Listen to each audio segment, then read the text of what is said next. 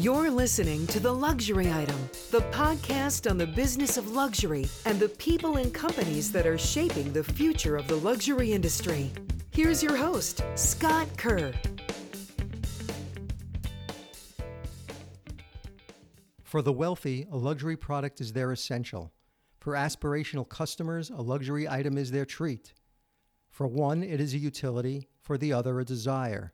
The good news is that equation in a meritorious society is unlikely to change rain, shine, or virus. Now is not the time for self doubt. Customers look up to you and your brand as the voice of authority on matters of quality, excellence in service, and aligned values. So hang on to your certitude and conviction. You will bounce back when this scourge is over. Of course, there is no immediate parallel but this hour of trial brings to mind what they say about surgeons in general commonly wrong, but never uncertain. That was an excerpt from an editorial piece titled, It'll Be Okay. It recently ran in Luxury Daily and was written by my guest on the Luxury Item podcast, Mickey Khan. Mickey is the founder and editor in chief of Luxury Daily, the world's leading luxury business publication. Mickey also founded, edited, and sold Mobile Marketer and Mobile Commerce Daily, two leading trade publications in their space. Prior to that, Mickey was editor in chief of eMarketer and DM News. He was also a correspondent for Advertising Age in his early career. Hello, Mickey. How you doing? Great, thank you, Scott. Really appreciate the opportunity. I'm so thrilled to have you on uh, on the show during these times. Uh, where, where, are you quarantined these days? I'm quarantined at home. Uh, I live um, on the Upper East Side, close to the Metropolitan Museum in New York and um, it's a very surreal feeling to uh, see my neighborhood completely cleared out. A lot of people have gone to their second homes yeah. in the Hamptons or Palm Beach, and they've exported New York's uh, COVID. So, um, but it's a quiet neighborhood right now. Yeah, I mean, you know, I'm sandwiched between two hospitals, uh, Lenox Hill on 77th Street and Mount Sinai, which is almost close to 100 straight. And at one point, um, at the height of the coronavirus crisis, uh, all I could hear was sirens from these two hospitals taking, uh, you know, patients back and forth, and it was just so awful. You know, it was just a oral reminder of the times we live in. But uh, um, I see uh, we have fewer sirens now and fewer ambulances passing, so that to me is a positive sign. I think yeah. we've we've seen the worst. You know, the coronavirus has done major damage to the luxury industry. I don't have to tell you that. You know, it's been through crisis after crisis, disaster after disaster. In the midst of it, you know, we always seem to emerge the same. You know, each time the industry has emerged into a strong recovery. That excerpt that I took from your love letter, if you will, your piece that you wrote, um, you said everything's going to be okay. So, do you really think it's going to be okay this time? I do believe in the resilience of uh, mankind. I do believe that, uh, you know, the audience that the luxury market serves is far better insulated than the mass market. As long as their stock portfolios hold up and their businesses are secure, that market is secure. What is at risk is the aspirational luxury market. And that's the aspirational customer who's probably been scared because of this um, crisis and may cut back on their expenses. But I do feel if luxury brands push a message of quality, of safety, um, and uh, a familiarity that you know people in terms of crisis, they want to go back to things with which they're familiar, then this market is much better prepared to bounce back than uh, mass brands. So I do feel that uh, brands belonging to conglomerates such as LVMH, Richemont, Kering, uh, Swatch, uh, Chanel, Hermes, they're going to emerge um, much better off than uh, the other brands that are independent, unfortunately, because they've got better balance sheets and they've got more financial reserves, they've got better branding, and they've also got uh, better e-commerce capabilities. So I do feel that luxury will bounce back. The demand will be slightly constrained, um, but uh, the core product uh, will still be sought after. Do you think uh, the heritage brands will have a better chance of surviving long term as they yes. have in the past? Absolutely. And uh, these brands have seen off two world wars, they've seen off the Great Depression, they've seen off the recession, they've seen off, if you're focused on Far East, they've seen off various flus. Um, and they're built for the long term. Uh, their products have uh, enduring uh, strength. So I do feel that heritage brands are not positioned for today or tomorrow, but for the next generation. Yeah. And if you look at Patek Philippe's branding, I mean, the tagline is, you know, you're merely a custodian for that watch, right? I mean, right. you're taking care of it for the next generation. So if you have that mentality, then you're not, uh, you know, implementing any short-termism in your strategy. And I know Luxury Daily has been covering the coronavirus pandemic since its impact on the luxury industry, and I think since January when the virus spread um, and was starting to affect the luxury goods sales in China. So, just in the last five months, four to five months, what about from your perspective on you, on your end? What were some of the biggest lessons that you've learned in covering this over the past four months? Well, I was shocked with the uh, the level of compassion of the brands. I mean, I think uh, uh, you know a lot of people lose sight of the fact that these companies they repurposed their facilities and factories, and they uh, you know within a short time they started producing surgical gear, non-surgical gear, face masks, uh, equipment, and they contributed to their local health authorities and to their local communities. I think that's going to be vastly appreciated by the governments and by customers. Uh, and they haven't been, I mean, they're not, they've not showed off about that, but, you know, we've covered um, pretty much everything that these brands have done. And I can tell you their altruism and their uh, philanthropy will be uh, noticed after this crisis subsides. So I do think that stood out to me that um, it was all hands on deck for this crisis. Uh, then uh, the second thing that stood out was the message of optimism from these brands, Gucci in particular, and then you look at pretty much Kering corporate. Uh, they've always um, emphasized that you'll see a better tomorrow. So I think that message of hope across social media and email really resonates.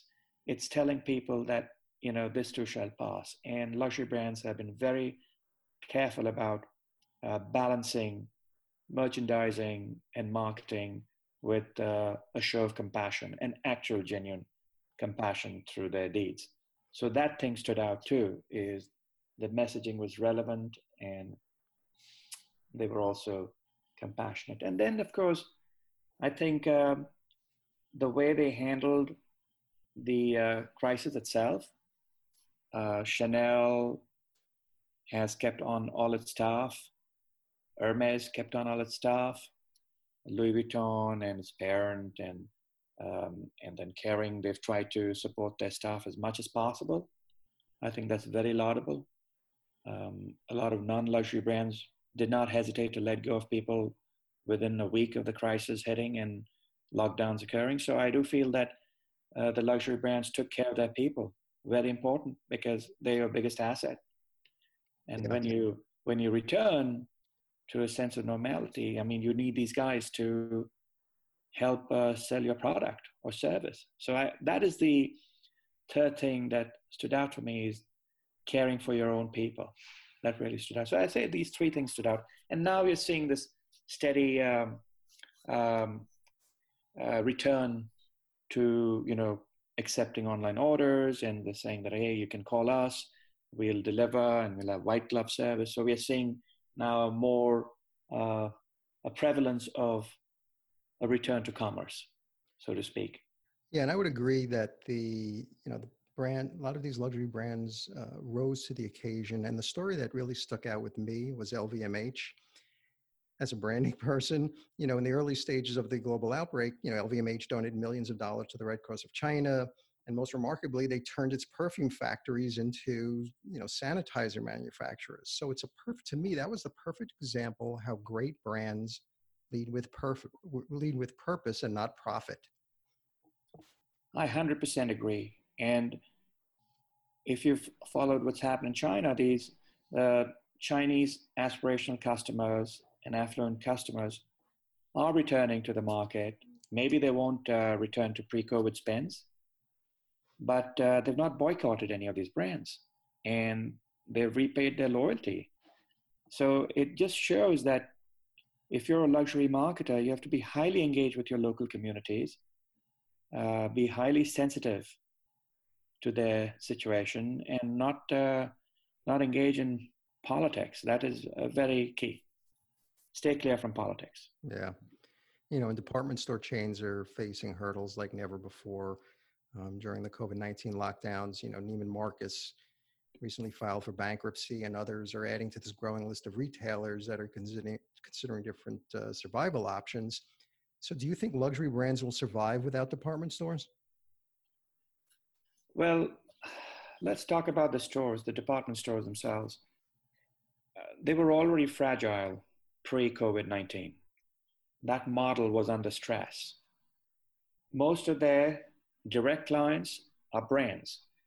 And these vendors of theirs have opened monobrand stores in direct competition to the stores, the hmm. department stores.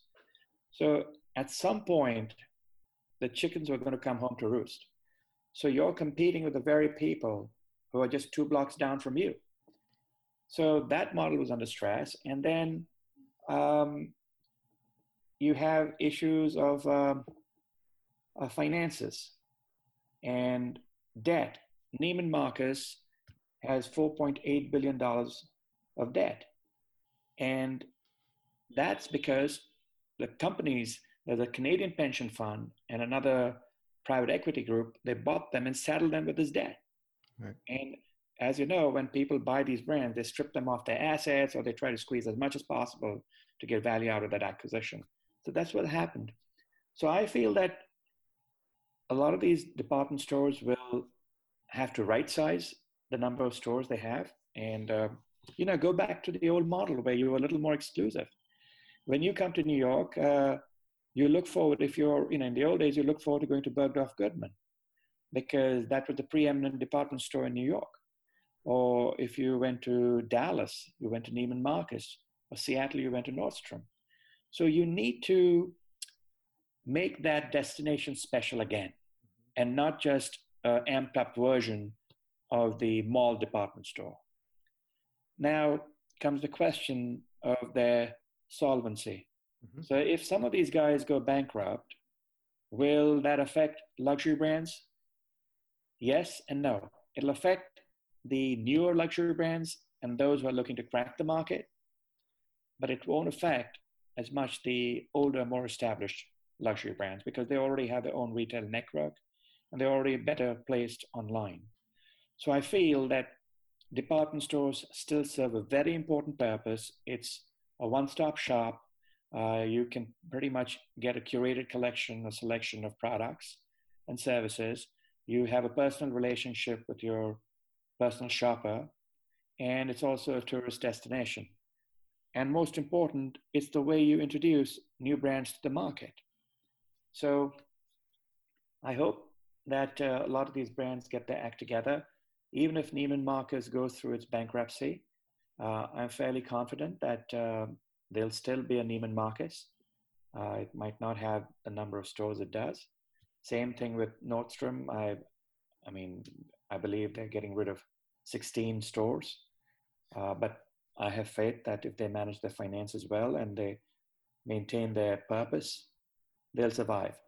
But I'm, I believe that they should make each store unique and it should be a destination unto itself, like a Bergdorf or a Le Bon Marche or, you know, uh, Harrods, uh, you know, you need that kind of charm.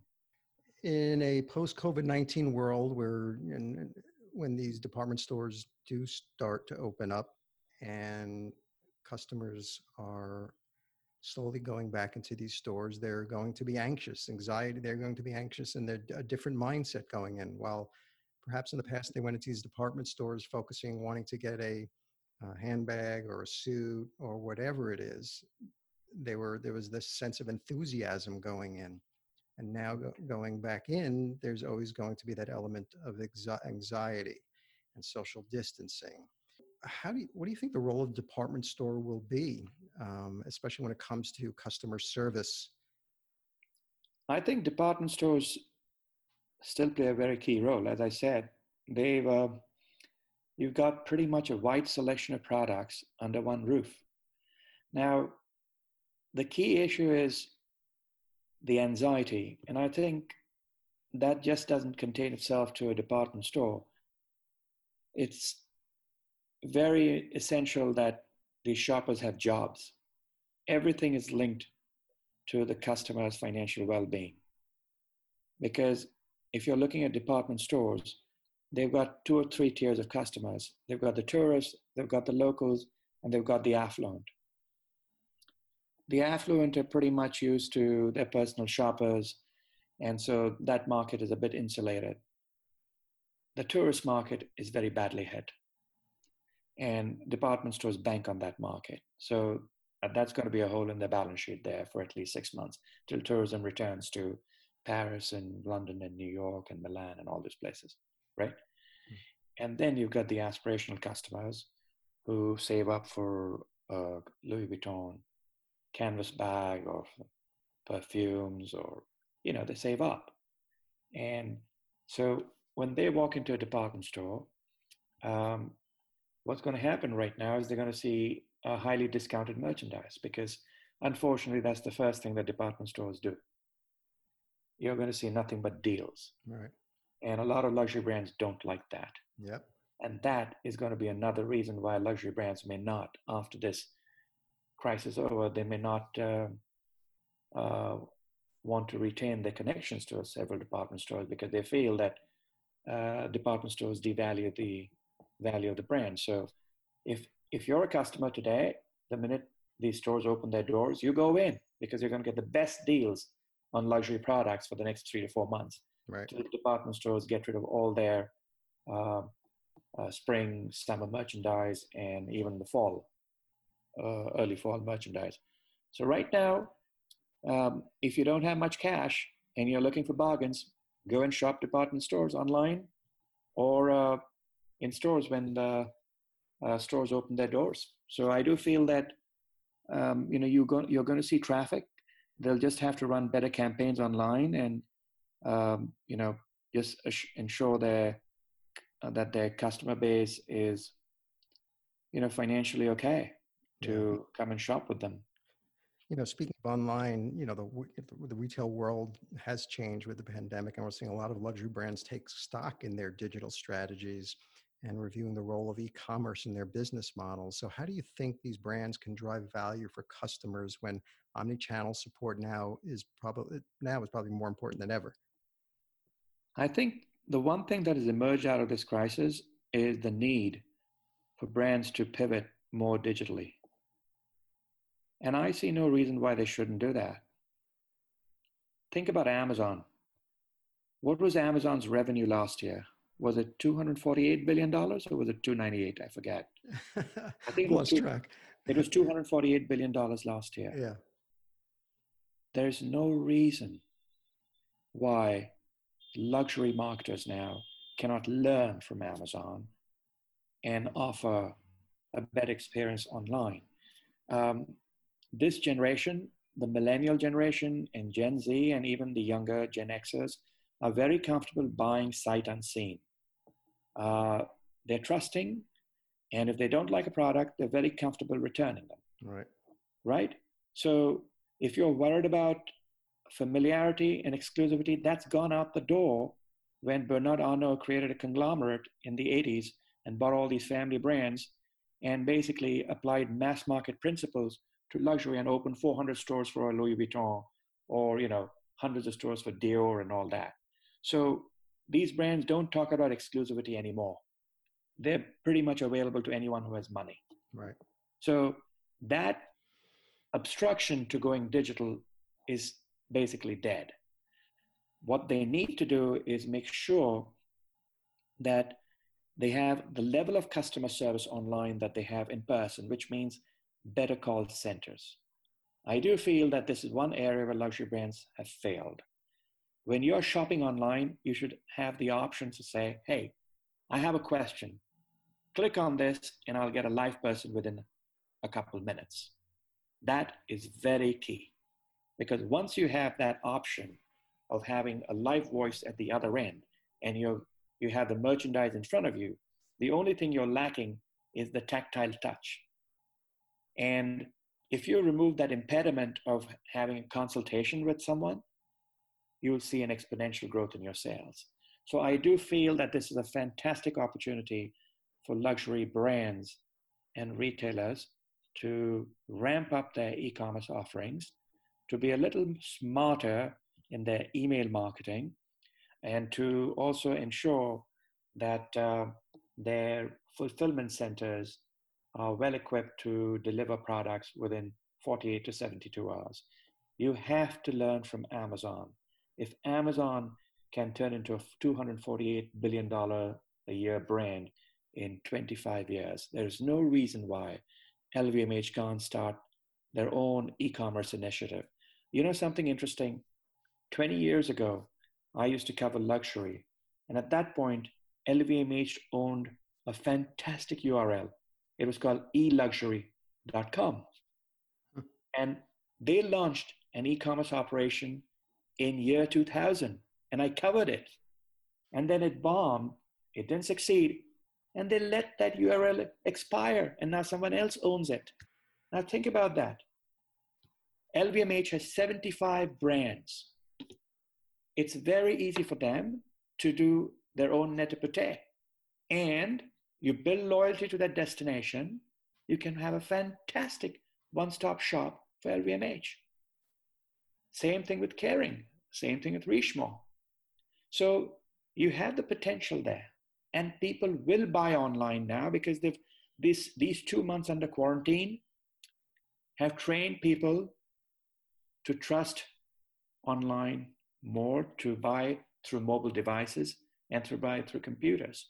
So again circumstances have done what marketing couldn't. Right. It basically make acceptable purchases of big ticket items. Now, I don't know, I don't have data if many big ticket items were purchased, but I do know many luxury items were purchased. And I totally agree about having better call centers because customers, especially luxury brand customers, when they are shopping online, given these times, I think they're going to want an element of human touch in it and a human voice who represents the brand. Absolutely right. You know, the first quarter you know, for many of these luxury uh, brands and European luxury brands was pretty brutal. And they relied pretty heavily on the Chinese shoppers, which represented what, like 90% of the luxury growth last year?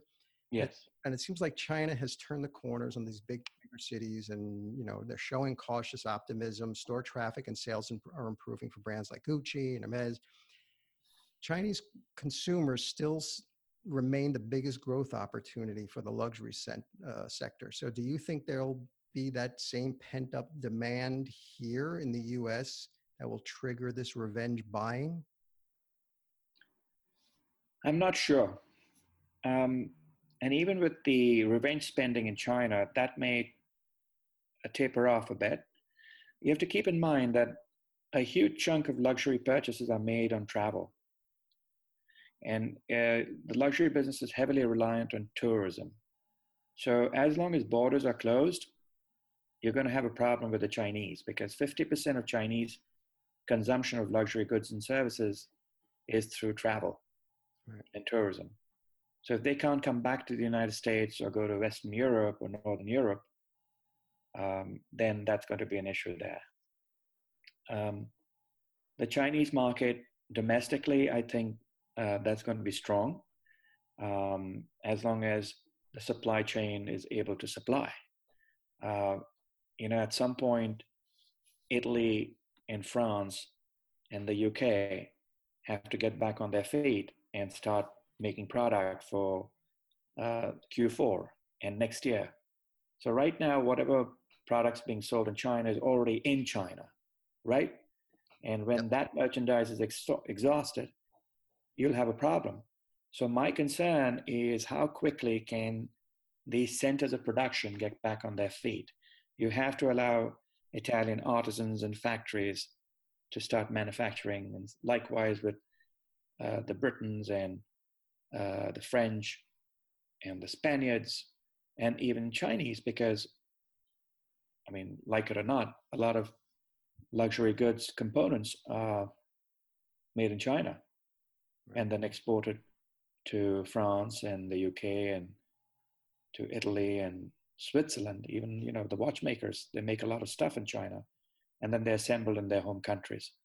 So China is so deeply connected to the entire luxury ecosystem. You can't just isolate one thing and say that that's going to drive growth there. I think uh, there's another lesson that emerges from this lockdown. One, as I mentioned, is paying more attention to e commerce. The second thing that luxury brands ought to do is pay more attention to their domestic markets.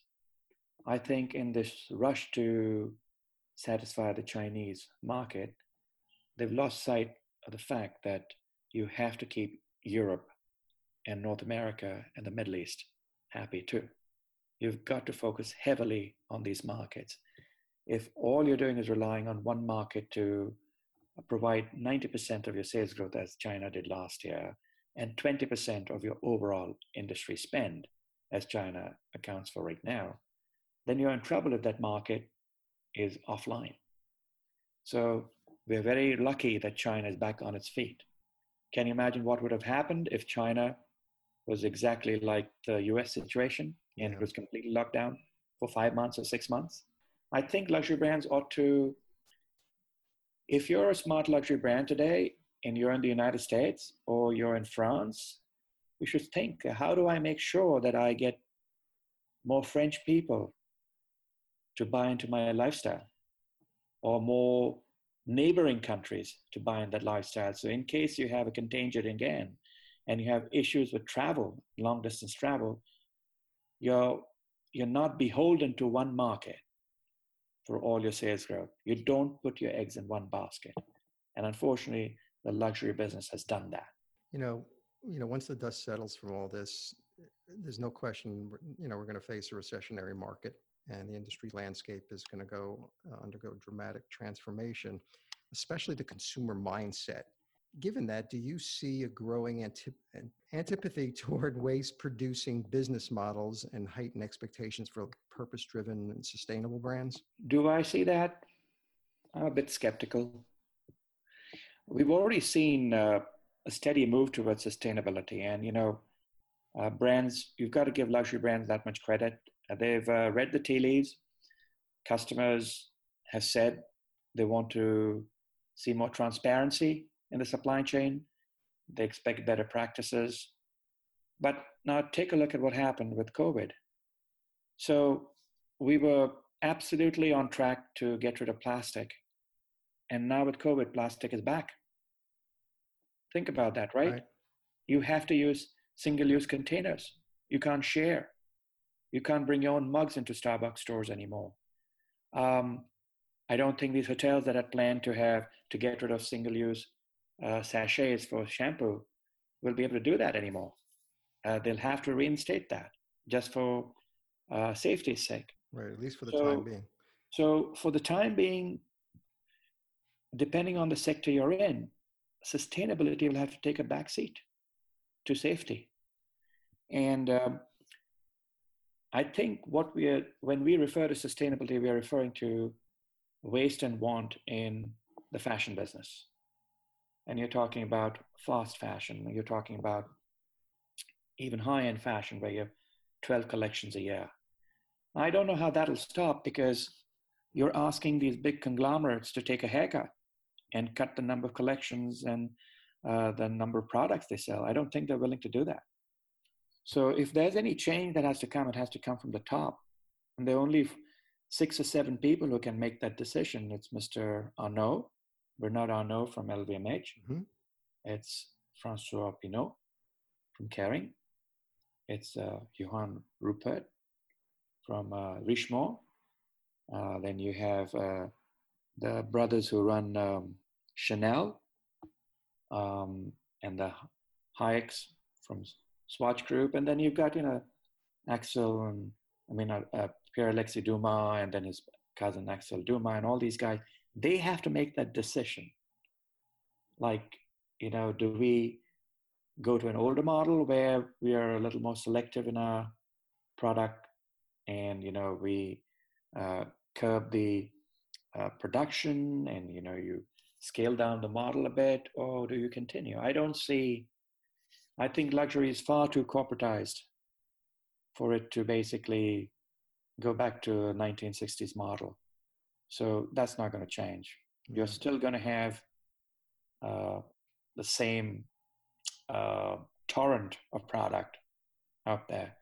What will probably change is the way they produce the product, paying more attention to the sourcing of the materials, the care of the uh, suppliers, and the transparency. They'll probably use more technology like um, blockchain, mm-hmm. and that'll be more prevalent. But uh, if you expect more from the luxury business, no. You know, McKinsey recently re- uh, released an insightful report. They were discussing the impact of the crisis on the luxury goods sector. And uh, in that report, McKinsey believed, um, you know, experiential luxury, which was really one of the most dynamic and fast-growing components of the luxury sector, especially among millennials, will slow down as consumers revert to buying goods over this whole idea of experiences. So, do you think that consumers are moving from the idea of being to, to owning again? No, I don't think so. Look, I think I don't want to knock these consultancies, um, but you can't you can't plan for victory while you're still in the battlefield. Uh, you can hope for it, but you can't plan for it. And unfortunately, what they've done, all these consultancies, management consultancies, have come up with all these solutions, and the dust is still not uh, cleared.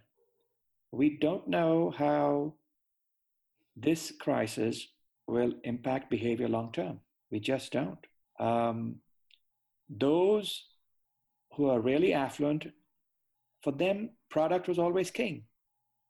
It always was, it always will be. It's better to own something and have some tangible product and value in your hand. That's why the jewelry business will always be with us. Um, hard goods will always be with us. Now, when we talk about experiences, a lot of people allude to experiences and they confuse that for travel and hospitality. Uh, because travel became cheaper, millennials could afford to travel more plain and simple. And when they traveled more, they bought more or they ate out more often. Will that change? It depends on the restrictions at these destinations. It depends on the restrictions in airlines. So that's a market that's still um, taking shape. I don't know if you're going to see a move from as I said, from being to owning and all that kind of stuff. It's too early right now. I feel that we had not, we had never gone totally over to experience. To me, real experience is how you deliver the product. That's plain and simple. Whether you're selling a hard luxury item or you're selling a hotel bed or you're selling a restaurant experience. How you deliver that experience and how you make the end customer feel good or better about themselves is real experience. Yeah. That to me is what matters. We should not confuse experience with not owning product. That is not experience. You know, you were talking about travel before, and you recently ran a piece. Um, you had all these travel experts predicting the future of travel, you know, everything from private travel via member only vacation and aviation clubs to adventure activities and all these things. So, how do you think the luxury travel industry will change? we're already seeing, you know, they're I forgot which cruise line it was. They're they're ready to open. Um, I think August first, but as things open, you know, there's no question hospitality is going to just uh, is is is upended essentially and travel air travel. You're 100% right. Hospitality is upended. So the two sectors that are hardest hit in luxury are retail and hospitality. And we've already discussed retail.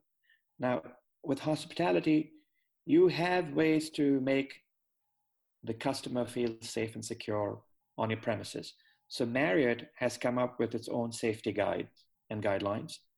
And it's very simple. I mean, if you're a hospitality brand, you should be taking this opportunity for the next two or three months to work with your architects to rejigger your public areas, uh, the lobbies in most hotels and resorts. Uh, you should have plexiglass partitions at check-in, uh, at concierge desk. Um, they'll probably remove bar stools uh, from being cheek by jowl and you're probably going to see tables spread further apart. Very easily implemented, but it comes at a very heavy cost to the bottom line of hotels. So what we don't know is, will the cost of travel go up? Will the cost of hotels go up? Will we go back to the position of the early 70s to mid 70s when the airlines were not deregulated in the United States and airfare was way more expensive than it is now? So that's another issue for aspirational travelers. Will air, will air travel be cheap? Will you be able to do that flight from London to Ibiza or to, uh, you know, uh, any one of those Spanish islands or to Italy or to France, you know, for a few pounds? Not sure.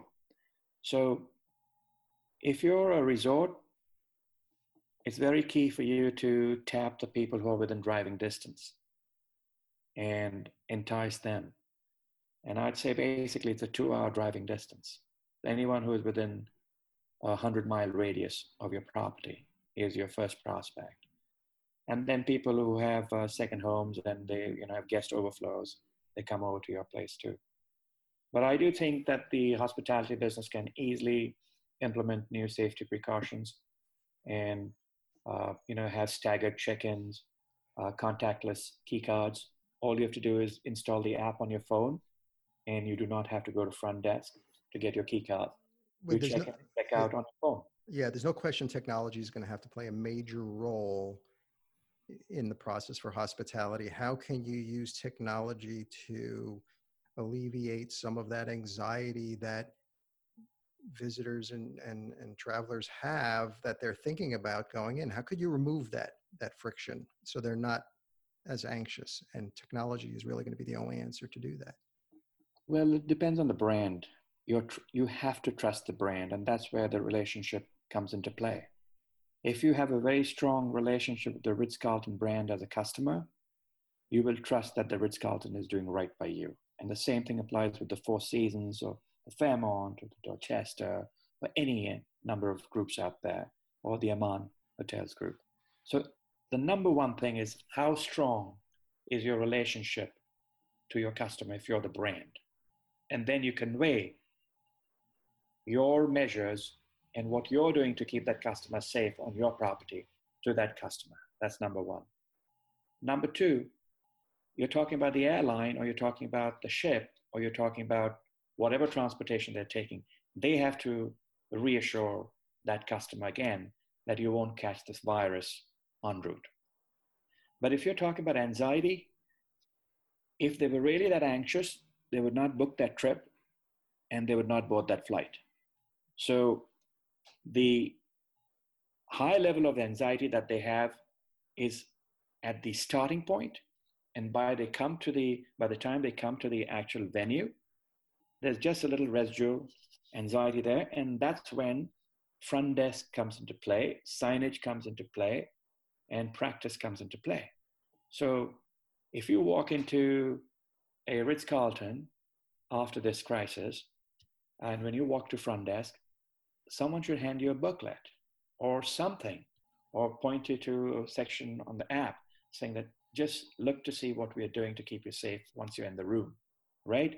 With um, with room service, right? If you don't want to eat in the restaurant, we'll make room service better. Uh, uh, housekeeping. How do you ensure that housekeeping is safe for you?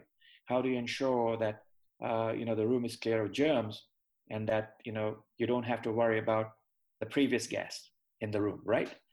All those measures have to be very clearly spelled out, and that will require you're going to see very soon these hotels and hospitality groups and cruise ships come out with materials reassuring their customers of the steps they've taken. Then, independent bodies and local governments or those with jurisdiction will have to do audits on in these venues, just like how you have audits in restaurants, right? Uh, you have these sudden inspections. You're going to have inspections of these facilities, and they'll have to give a certificate saying that, all right, they're complying.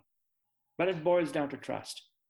And it boils down to really implementing these safety measures and then conveying that knowledge to your customer or prospect. I want to take a little turn here and talk about influencers. And in recent years, these lifestyle influencers have really emerged to a class of their own. You know, they have to connect to their followers and part of the current zeitgeist. With COVID 19 dominating the public life, and that's really become harder for these influencers to do. So, do you think the coronavirus will kill the whole idea of the influencer culture? Now, when you talk about influencers, I mean, are you talking about brand spokespeople? Are you talking about people who've gotten famous by getting more social media influencers? It depends on how well they've stayed connected and authentic. You know, I mean, with my problem with influencers was the fine print that they never disclosed till um, till you know various governments forced them to make it quite transparent that they were paid to pitch and so pay to play. So as long as people understand that connection, they've got a business because they reach audiences. The unfortunate downside to this virus, and it also predates this, is that the media industry around the world is very weakened. And this virus has done no favors. I've been in media for 27 years, and I can tell you this is the worst it's ever been. And we don't know if in five to 10 years you'll have um, an independent media environment. You might have the New York Times and the Condé Nast surviving here and there, but you know you don't have small independent media brands uh, without any advertising support or subscriptions. And again, each time you have a crisis like this, both streams of revenue take a knock. Not to uh, mention the loss of an events stream of revenue. You can't even host an event now. So that's where influencers come into play, is because they basically taken over the role of media. And very often they have far bigger followings than a Condé Nast or Hearst magazine. Mm-hmm. Question is, how credible are they and will their audience trust them going forward? I don't see a reason for them not to. So I think the um, influencer market will continue to survive and it may even thrive. And uh, that's especially the case in China. Uh, you know, key opinion leaders in China are the driving force for yep. a lot of luxury brand sales. Yeah, you so, talking about events before, and you know, virtual events have become the new normal know, fashion weeks and trade shows have completely been reimagined, and many brands who rely on live events or conferences have either canceled them or pushed them to later in the year or pivoted and pivoted to some kind of you know virtual alternative. And I know Luxury Daily um, has a lot of amazing events. How are you handling the conferences for now that you can talk about? That is a major challenge for us because we've always done webinars We've done webinars for 10 years now, and we've had a great reception. Uh, we do them for an hour, and it's free to the readers. Now, you've got to take a conference that's typically eight hours and bring it online.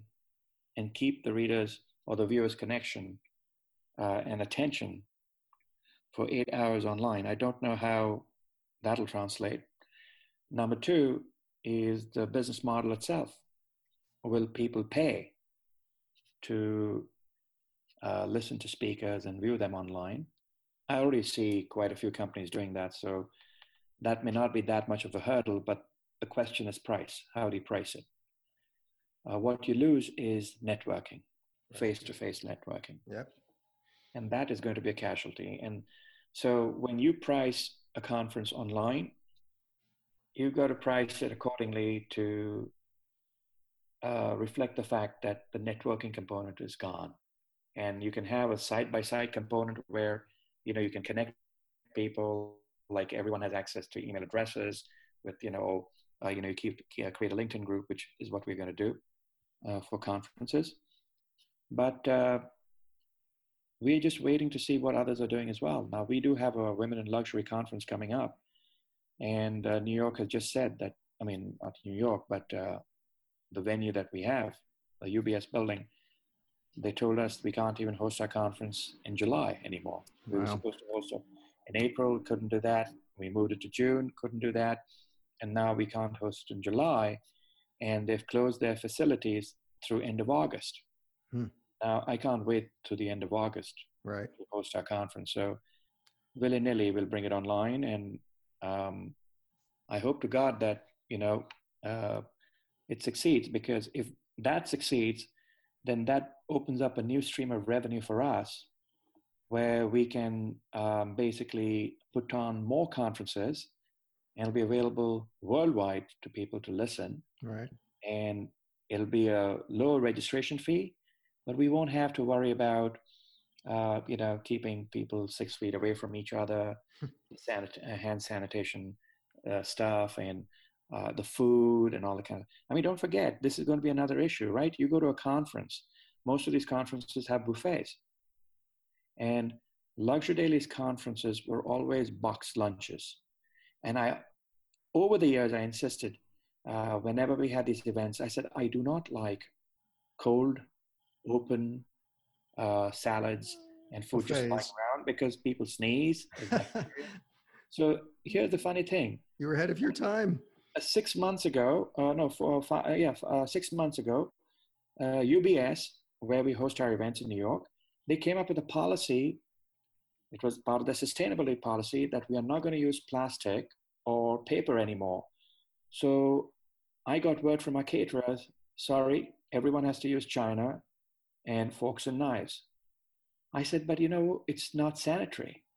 They said, no, we can't do anything about it. Well, guess what? Box lunches are back. uh... So we all have to adapt. We all have to adapt. At the end of the day, I'm fairly confident uh, there is a place for in person conferences. Uh, we human beings are social. We do need to see each other. While we may not need to see each other as often now for meetings and making decisions, but we do need to see each other for prospecting and for building relationships or making them stronger. So I do feel smaller events like ours we limit our events to 100 to 125 people. We've never gone beyond that. There is a room for that. And it's easy to enforce the social distancing there and keep all the precautions in place. But when you're dealing with four to 5,000 people in one venue, I think there'll be a lot of anxiety even through the end of the year. Yeah, I would agree. You just don't know who's carrying what. So, my final question before I ask you the luxury item question is really asking you to kind of look into the future is, you know, what will the uh, luxury industry's greatest challenge be in the next five years? And where do you think the luxury industry should focus? So, let's take your first part of the question. What's the challenge for the next five years? I think what we've learned is, you know, we never factored in pandemics in our playbook. Nope. No business did. That wasn't right? part of the bingo card. It wasn't part of the bingo card. So I think now that gets thrown into the mix when you buy insurance. And so China has had fantastic practice with this. They had, they had the SARS epidemic, 2003, and then they had MERS, they had swine flu. That economy is used to handling shocks of the scale and bouncing back. The West is not. The West has had relative calm since 1945. No wars on their lands and no aggression, bar the few communist takeovers and all that. So now your five year plan has to include highly unpleasant surprises from left field. So this is just one. If you remember a few years ago, uh, there was a volcanic eruption in Iceland, and it stopped travel in the Western Hemisphere. Yep, I remember that. Right?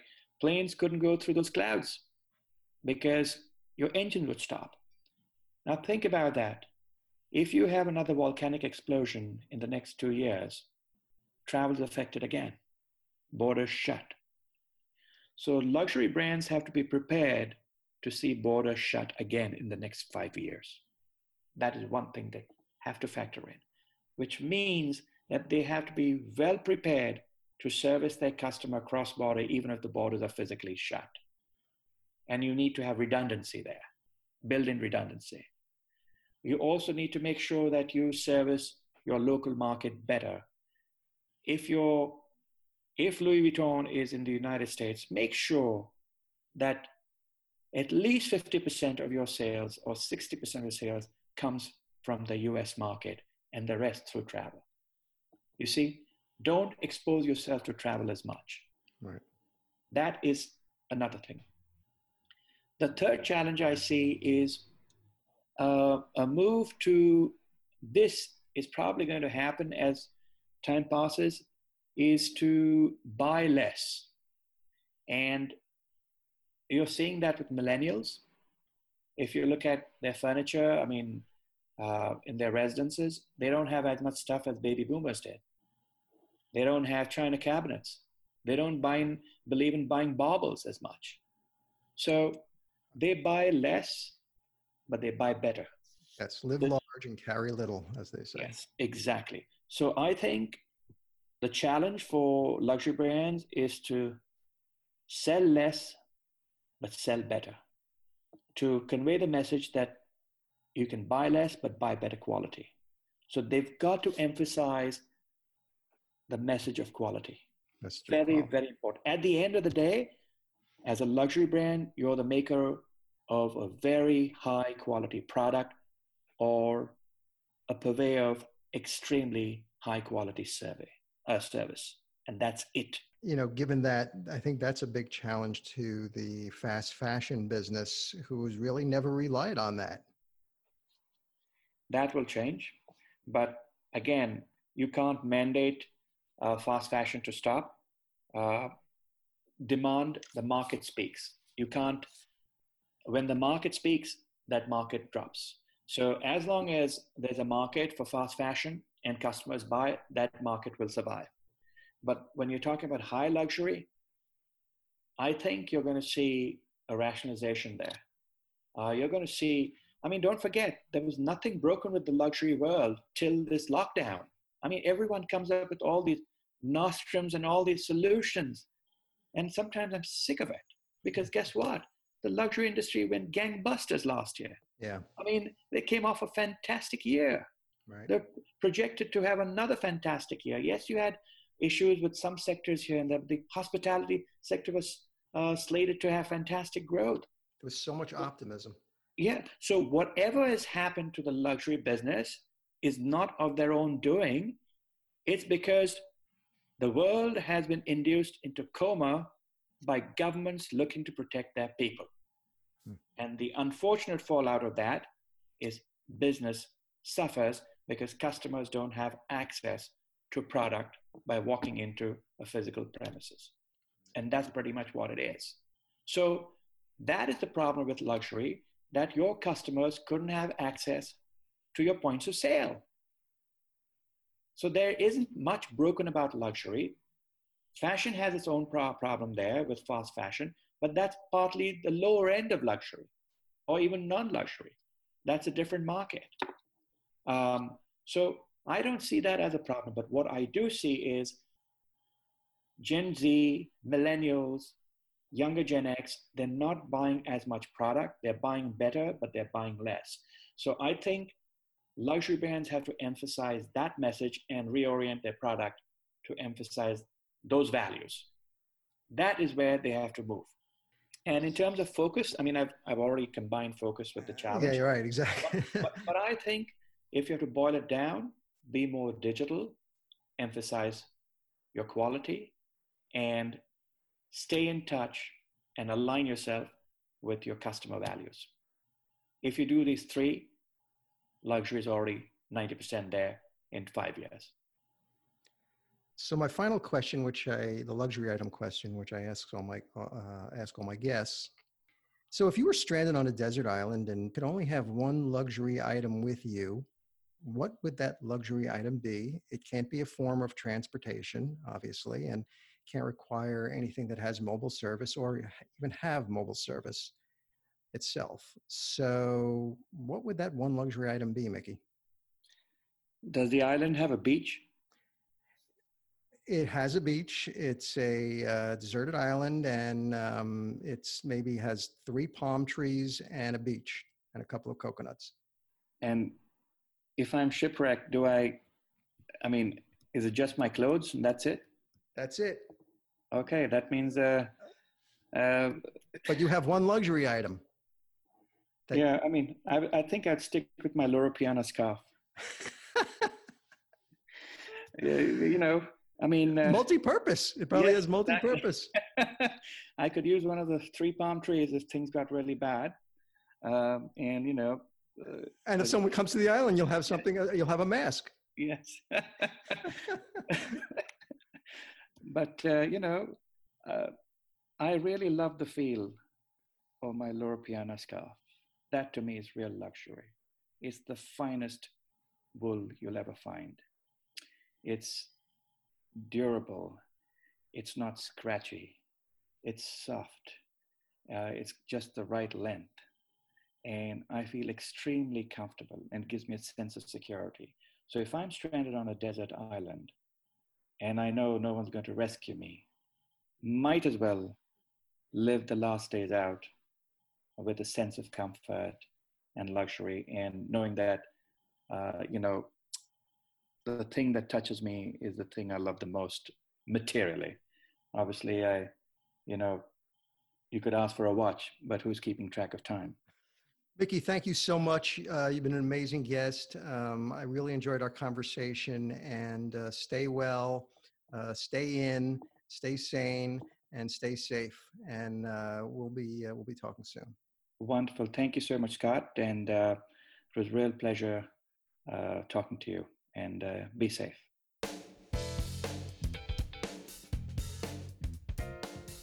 That's it for this episode of the Luxury Item Podcast. Thank you so much for listening. If you found this useful and entertaining, I would be really grateful if you can share it with a friend or colleague. I would love it if you subscribe so you never miss an episode. And while you're there, be sure to rate and review us on Apple Podcasts. It really helps other listeners find us. The Luxury Item Podcast is a production of Silvertone Consulting. I'm your host, Scott Kerr. Until next time.